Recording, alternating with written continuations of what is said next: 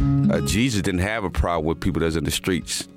He had a problem with religious people. How can I help anybody when I'm not even when I was not even able to help my own son? I would never do that. I would never do that. And I became that in a matter of minutes when they took my pain pills away. And I said, I'm not where I want to be, but thank God I'm not what I used to be. This is Faith in Your Recovery. I am Randy Davis. Welcome to the battle. Here we are once again, and we're glad you're with us. This is season two of Faith in Your Recovery. When you're sick and tired of being sick and tired, we're here for you, and we want to be here with you. We're a part of a better life, Brianna's Hope. We're participant driven, faith based, compassion filled support and recovery movement for those battling the battle with substance use disorder slash addiction. I'm your host, Randy Davis, former pastor as well as founder and executive director of A Better Life Brianna's Hope. Just to give you a little background on A Better Life Brianna's Hope, it all began June 16 of 2014. Our first meeting was November 5 of 2014 the time in between there, I used that original date because that's when a young lady in Jay County, Indiana, disappeared from her home. Her body was found 10 weeks later. Her name was Brianna DeBattiste. We're about to hit our eighth year as an organization. I share that with you because our guest today is a part of our organization. Michael Bear comes from a little different background and experience compared to a lot of those folks that we've had the privilege and opportunity to interview. So, Michael, thank you for being with us today. Oh, thanks for the privilege of uh, being here. Uh, we look forward to what you have to share. Tell the folks where you're from and where you're at in life right now. Uh, right now, I'm a connections pastor at First Missionary Church in Berne, Indiana, uh, small town, Indiana. Um, but my background has primarily been youth ministry and uh, science teaching. I was a career science teacher uh, in the South Adams schools for 26 years, and previous to that, uh, some schools in the Indianapolis area. All right, South Adams uh, has had some pretty good football teams the last few years they have here. Some, yes, they have a lot of good at that place. Yeah, and the church is just in the backyard of the school, basically. It is, it is right across the street. Yes, for you folks who don't know, we do our broadcast, our podcast from Anderson, Indiana. Berne's about 90 minutes from here, yes? Yes, that's right. Yeah, yeah, just south of Fort Wayne, what, 30 minutes? Uh, roughly, yeah, 30 to 40, yeah. Oh, yeah, yeah, depending on where you're at in both towns. Depends on if you're following the speed limit or not. yes, yes. So, Michael, go ahead, share with the folks where you come from in life, and then we'll get into your aspect of a better life, Brianna's hope, and how you got tied in. Okay. Uh, I um I grew up thinking that I was going to be a doctor. Uh, I you know did really well until I started in my sophomore year of college uh, to see my eyesight fail very rapidly. And I really wanted to do microbiology, you know, bacteria, viruses, things of that sort. And I was a little bit afraid that I wasn't going to be able to uh, use a microscope, which is kind of important for somebody in that field. At the time, I had a blind professor who used to bring a seeing eye dog and bring uh, the Canterbury Tales on this giant braille backpack.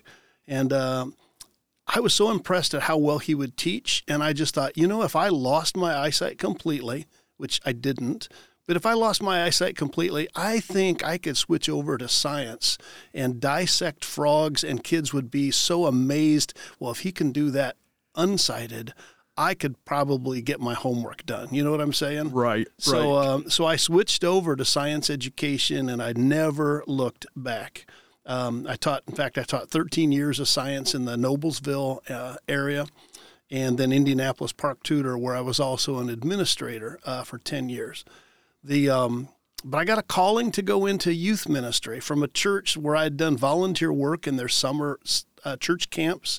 And uh, they had a vacancy and they contacted me and they said we really think you need to be our next youth pastor. Well first of all i was a lot older than most guys coming you know right out of seminary Um, I was married with uh, two two kids, and I just I liked teaching. I liked what I was doing, but you know the teacher in me was like, okay, this will be a good learning experience. Let's apply and see what happens.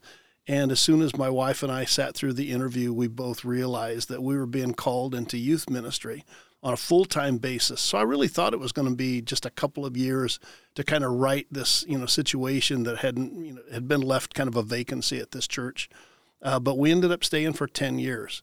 And during that time, I just found a, a, real love for people and for reaching out to people who are in a world of hurt. And um, so that was sort of my training, I, I, guess, to then come back into the teaching field um, because I missed the classroom. But you know, I brought a lot of those youth ministry things back into the classroom. In fact, my principal who uh, hired me at South Adams joked after we had our sit down interview. He says, So, what you're telling me is you want to be uh, a youth minister in a public school who teaches science. And it's like, yeah, that's really pretty much it. And uh, he laughed because he said, that's exactly what we want. I was going to say, obviously, he was, was, okay with it. was that. a great, it was a great ride. I taught physics and earth and space science and, you know, continue my love of you know, everything from digging dinosaur bones up to, uh, you know, looking at the nighttime skies to, you know, studying every possible way a Rube Goldberg contraption can work. Yes, yes. All right. Now go ahead and lead the folks into, you know, your present ministry now and through your experience with students and younger people, sure. where your heart was as far as recovery. Did you even dream about, or were you aware of many addiction issues during that time, or just, yeah, go ahead, fill us in. I, I never once dreamed that I would be anywhere around recovery. Uh, I grew up in a family that uh, alcohol, drugs weren't weren't were never an issue. So addiction was never a part of your life. Never a part of my life. Um, it had uh, some remote connections in some you know extended family, um, but no, I was never faced with it. My parents didn't drink. I didn't drink. I didn't smoke. I didn't. We we just kind of didn't. It just wasn't a part of our day to day. But as a teacher, I I clearly recognized, you know, I was pretty sensitive, especially after that time of youth ministry. I started to realize kind of what I a lot of times think of, uh, what I nickname kind of the thing beneath the thing. You know, you'd see the kids that wouldn't do their homework. That that's like the thing, or they'd be behavior issues in the classroom. You know, that's the thing. But but what's underneath that's causing all of that? That that was something that I couldn't work with in the, in, in school really you know, other than to try to be a listener and to be compassionate, you know, to try to sure. help them understand that they were accepted in my class regardless of those kinds of issues. Um, and so I, I, think a lot of the youth ministry time and then a lot of the school time just really kind of softened up my heart for people in, in a, a recovery journey because, you know, Randy, all of us are on a journey and all of us are in recovery of something, you know. Um, for me, it was a, being abandoned by my first wife. You know, after just a few months of marriage, you know, and, and abandonment, you know, that's a recovery that has been a struggle. Sure. You know, when you uh, when you have relationships that suddenly are parted, you know, it, to lose a spouse is one thing. You know, if they if they pass, but if they choose to walk away, then then that's a different that's a different kind of hurt. You know. Um, so at any rate, so I, I think, you know, I just felt like my life and, and my heart and my soul maybe were just kind of being uh, kind of kneaded and molded and, and kind of softened up to where I'd be really receptive to, to uh, working with people in recovery. So I retired from teaching three years ago uh, or thereabouts. I'm, I wasn't a math teacher, so I don't always get my numbers right. Um, but I retired from teaching and I was pretty content that I was just going to do some sort of volunteer work or something and fell into uh, this church position um, uh, primarily due to COVID and due to filling in for a, a, a, person who had been hired, but because of COVID wasn't available to start right away. And, and uh, this particular church where I'm at, uh, honestly, 90% of them were either former students or their parents or their grandparents. So it, was a pretty smooth, it was a pretty smooth move in there. And then as I got in there, it just all of that compassion that I'd had for those kids that I knew were hurting, you know, I just saw here's an opportunity to start to start to reach out to them. So my official title is a connections pastor, is to try to connect people, you know, not you know back to church and back to God, but certainly to connect with each other, you know. And um, in recovery, that's one of the pieces that's often been disconnected. Yes. So, as you move forward in that, how did it play out that you became a part and a leader of a recovery group? We, um, I- I have a reputation for kind of being outside the box. In fact, people don't think that I think outside the box. They just think I don't even have a box. And so in our church, we were trying to find ways of, of dealing with some real current issues, you know, and one of them was the, the issue that was in the news a couple of years ago about, you know, law enforcement brutality and, and, and situations there. And we really wanted to just kind of get our people locally equipped to know so what's our local law enforcement like? I mean, is, is this a problem for us or is this more of a media, you know, kind of situation? And so we brought in um, uh, several law enforcement officers to do a panel discussion on a Wednesday night at our church. and we, we called it Law and Disorder rather than Law and Order like the television series. And so for the law component, we brought in a, the Adams County Sheriff. We brought in a, a couple of law enforcement officers. And, and then we brought in for the disorder part, we brought in this guy named, um, well, you know, Randy Davis. who worked with this organization called Brianna's Hope. You know, a couple of our people at our church had, had heard you and knew of you. I don't know that anybody really directly knew you, but they said, "Yeah, this could this could give us the other side of the issue." And uh, to be real honest with you, uh, everybody just fell in love with the presentation that night, and and realized that there was a lot of truth shared about a community that that honestly has, uh, you know, kind of a, a well, we have a thing beneath the thing you know that even among a family centered you know town um, there there's problems you know with uh, substance abuse and with alcohol and with with the crime that comes along with that oftentimes. So we uh, we just we made a commitment to try to to get involved with that uh, knowing that you know this platform of Brianna's Hope is a little different than the platform of Alcoholics Anonymous or Narcotics Anonymous or Celebrate Recovery or or whatever but but but we really liked that approach and we felt like that was a great starting point for us. So after uh, six months of really checking things out and reading through the resources having all of our church staff and then later on our volunteer people for uh, brianna's hope uh, go through the, the team hope training the leadership training uh, we rolled it out uh, six months later and uh, we've been in place for uh, 18 months now Congratulations. Yeah, we're thank you. glad to have you there. Oh, we're so The community has to be, and individuals as well. We appreciate what's being done, and uh, it hasn't brought any damage to the name of a better life, Brianna's home. Well, that, that's that's good. You know, I, I part of part of my favorite, you know, my favorite piece of it is just the nickname that you know that uh, some of our own people came up with is this concept of a bonus family.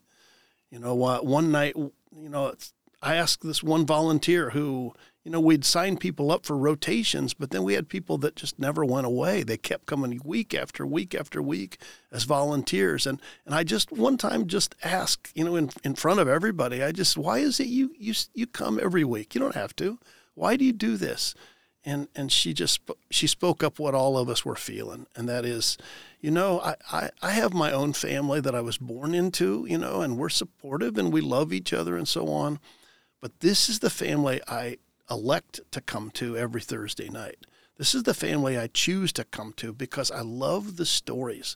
You know, we, we use this this mantra, you know, uh, with the identification tags that we give for milestones. When our first attenders show up, they receive this little dog tag that just says, Your story matters because we truly believe that. And so as we hear people's stories, you cannot help but just fall in love with them. You know, they, they may look totally different than you and their stories may be totally different than yours.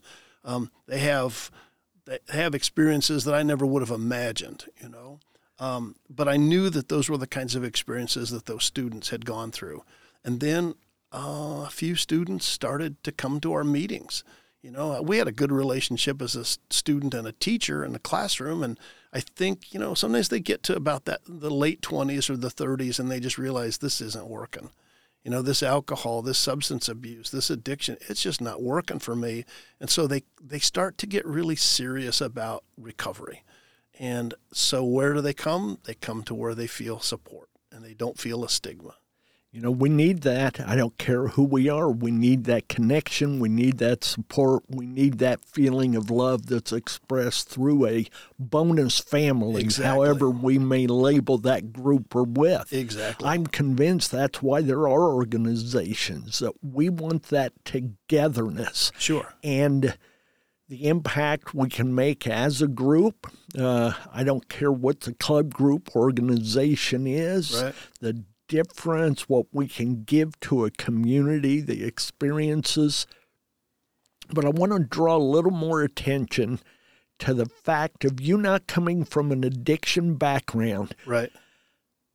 Michael, I'm the same way. You know that, but I want to make sure the folks out there listening know that as well. My addictions were Reese cups and uh, Snickers, and I had a love affair with Little Debbie. Okay. Yeah, okay. Okay. Uh, I've gotten away from all of that, and that's much better for my diabetes. I can assure you that. But in a way, I was doing plenty of damage to my own self with that addiction. And I know that doesn't compare to cocaine, heroin, marijuana, cutting, so many other addictions. But I do know, and I think you and I are on the same page with this, when you care about people, you can overcome a lot of those things you may not have in your tool bag. Absolutely. It's it's forced me to listen more intently. You know, because I know I don't have those lived experiences. So I have to acquire that wisdom and that insight through other people's lived experiences and to get it right, I just have to listen really really hard. I told the Better Life Brianna's Hope group that began there in Redkey in the very beginning, I said, You're going to teach me more than I'll teach you. Oh, for sure. Uh, that you're going to have stories to share with me that's going to make me a better me. And, uh, you know, I was able to overcome some of those self inhibitions and that kind of setting and become. I, I am comfortable with it. I almost hesitate to say that. Uh, I know there are those groups that some of us just don't feel as comfortable with, but I love the people I get to deal with. And Right. they've had as much impact on my life as I could ever dream of having on theirs. Right. I talk about a better life, Brianna's hope, touching, changing, and saving lives. They've done that for me. The way they've touched me and changed my life has has brought new life to me.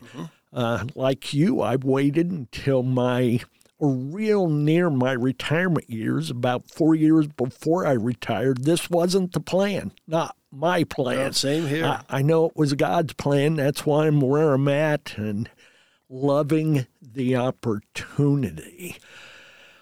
Tell us about the impact that you believe your chapter has made on the Berne community, that area, the folks who have participated or sat outside maybe in the beginning as skeptics or scoffers. Uh, yes. And you had to have them. Yeah, of course we had them. You know, there were people who um, looked. You know, first of all, they they they questioned whether I could even you know be a part of a leadership since I didn't have the lived experience. They questioned the fact that we had so many people who were interested that we trained them all. You know, so initially, you know, uh, there were people who said, "You've you've really got to start this group with just one or two volunteers," and you know, uh, you've got so many volunteers coming that they'll just scare away individuals. And and you know what? We were aware of that. I mean, we were pretty savvy with that. But it's like, yeah, but then if they don't connect with one or two people, there's still other volunteers that they can connect with, and, and that's truly what happened. Um, and so the impact, uh, I think my favorite impact was, yeah, we've made some impact on some families who are struggling with addiction. Uh, sometimes it's with the actual people who have their addictions. many times it's the families who don't know how to support them. They don't have the addiction themselves, but their family is certainly impacted by the addiction that maybe a son or a father or a, a, a grandparent has. And so now they, they've got a, a resource that they can come to, like we become kind of this hub where here's where you can come to get you know resources. Not that we are the fix all but we can help connect you with other agencies with other services. Um, there's so much need for like for for just social types of of assistance. You know the finances that some people have because you know we all know that in in addiction that there is just a spiral and the spiral goes down the drain. It doesn't come upward.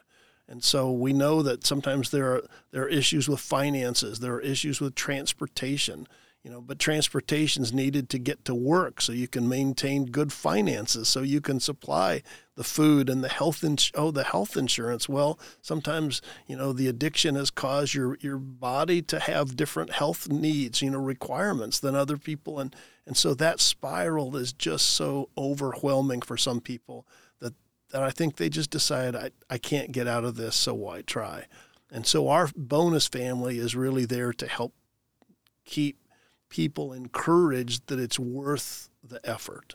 And to give their energy and efforts to help them find that answer. Yes. They've got to do the work, that individual. Sure. But your team can drive them there your team can help them get there, yep. then it's on their shoulders and in their heart. And then, you know, to, to share just an anecdote, I remember when some of our Brianna's Hope family, our bonus family, would come to our church you know, I mean, they'd never set foot in that church before except for meetings, but now that they're in that building and they feel comfortable and they, they know that they're going to know individuals on a Sunday morning, now they're a little more, you know, willing to come and attend and sure. be around their bonus family on another day in another setting. And so the interesting part was, especially when it first started to happen, you'd see, you know, somebody walk in that you know, obviously hasn't been at this particular church for a while, and then one of our, you know, mainstay, you know,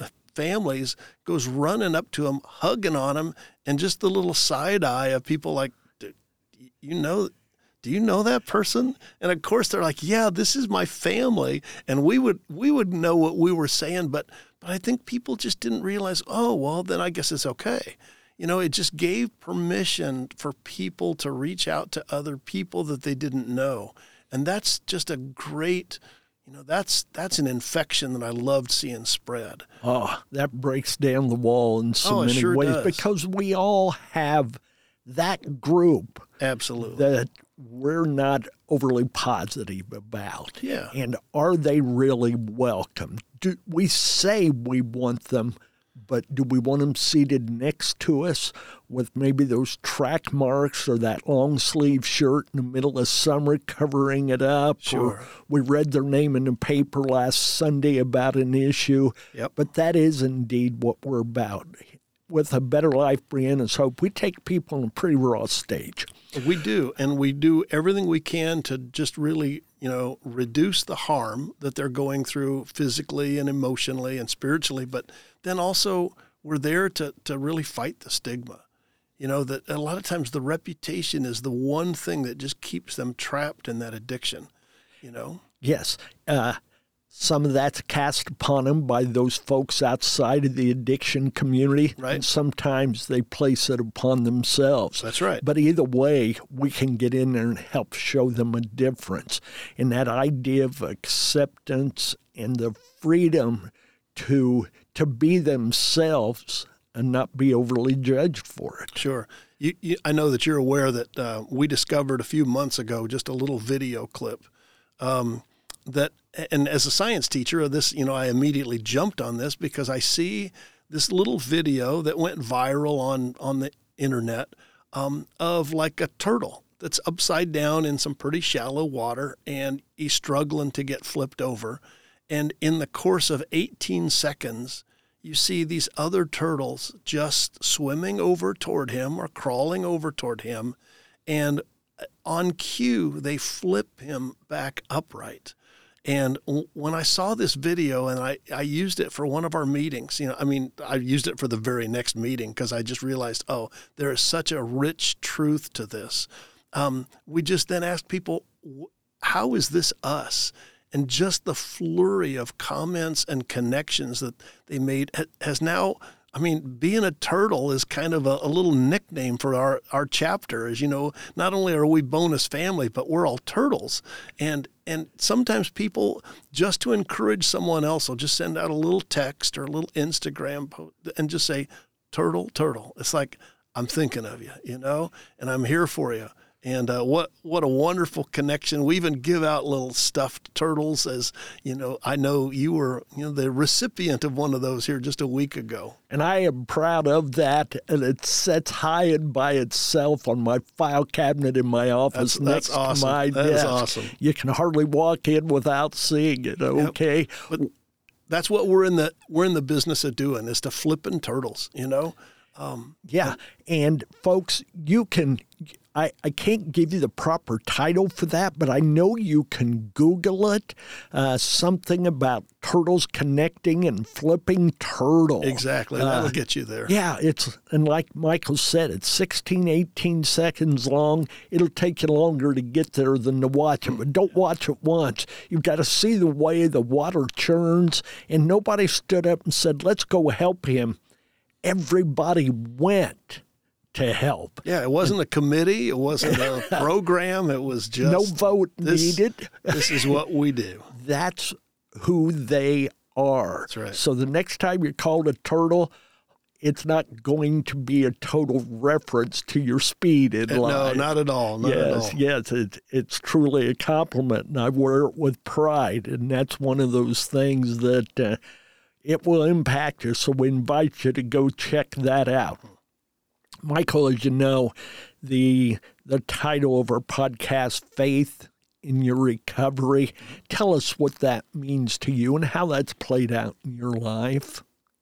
Well, I think there's lots of different levels of faith. You know, for me, one of the big faiths is in in God, in in His Son Jesus. All right, uh, that's that's been uh, the go-to. That's been for me the plumb line that I keep trying to go to to see what's upright and what's truthful.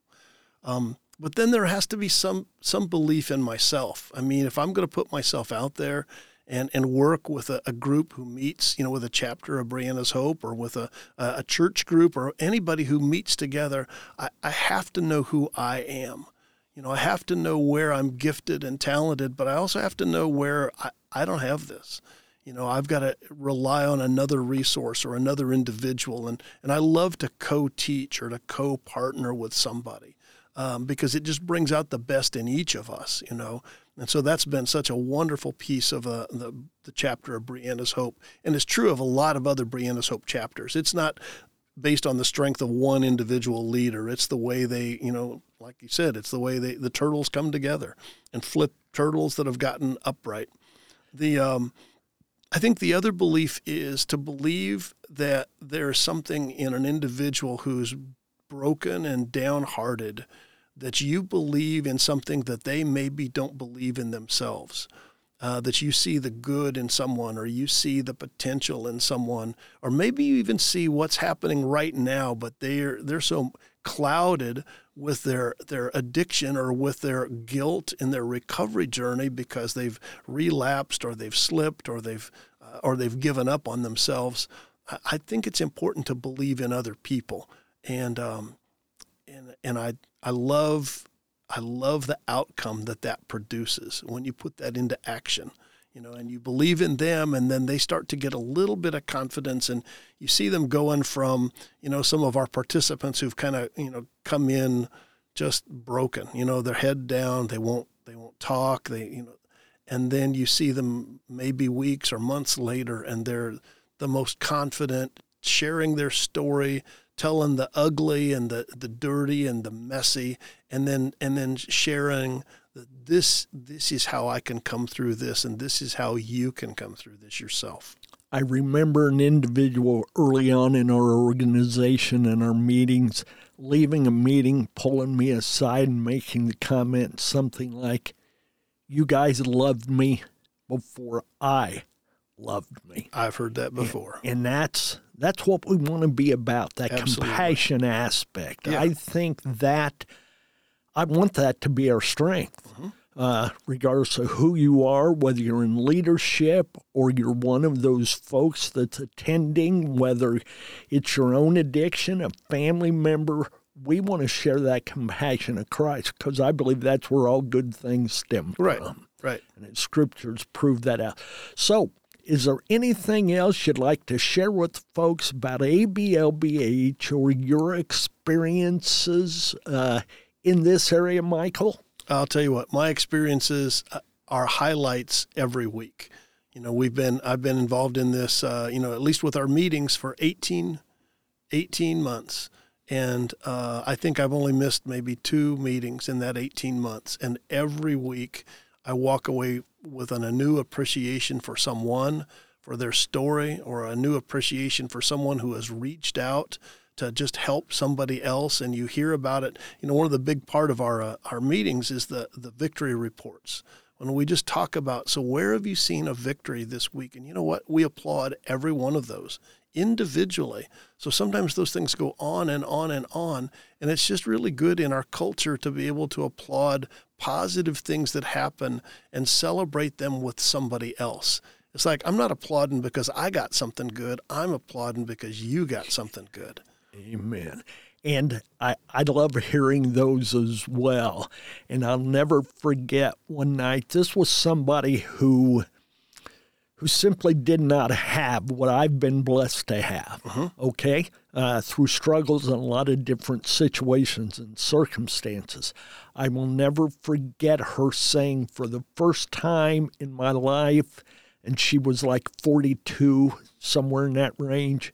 For the first time in my life, I have a car where all four doors are the same color. yes that may not sound like much to you and me, but when you had to drive something, you wondered if it'd get you to the corner or not. Yep. And she finally had a car that would get her wherever she wanted to go. She was on top of the world, and she's still living there today, and we're thankful for that. that's a great story So, yes. So, listen, thank you. Thank you for all that you do there at Berne with ABLBH, your ministry, your witness and testimony. thank you randy Folks, uh, wow. I don't know what to say other than we're here for you. We want to be here with you. And when the battle gets too big, or before it even gets too big, get involved, connect, get to a group. We've got several at our ABLBH sites, and a good way to find out where they are. Check out our website at ablbh.org. Shoot us a an email at podcast at ablbh.org. We'd love to hear from you, but stick around, tune in again. God bless, stay in the battle.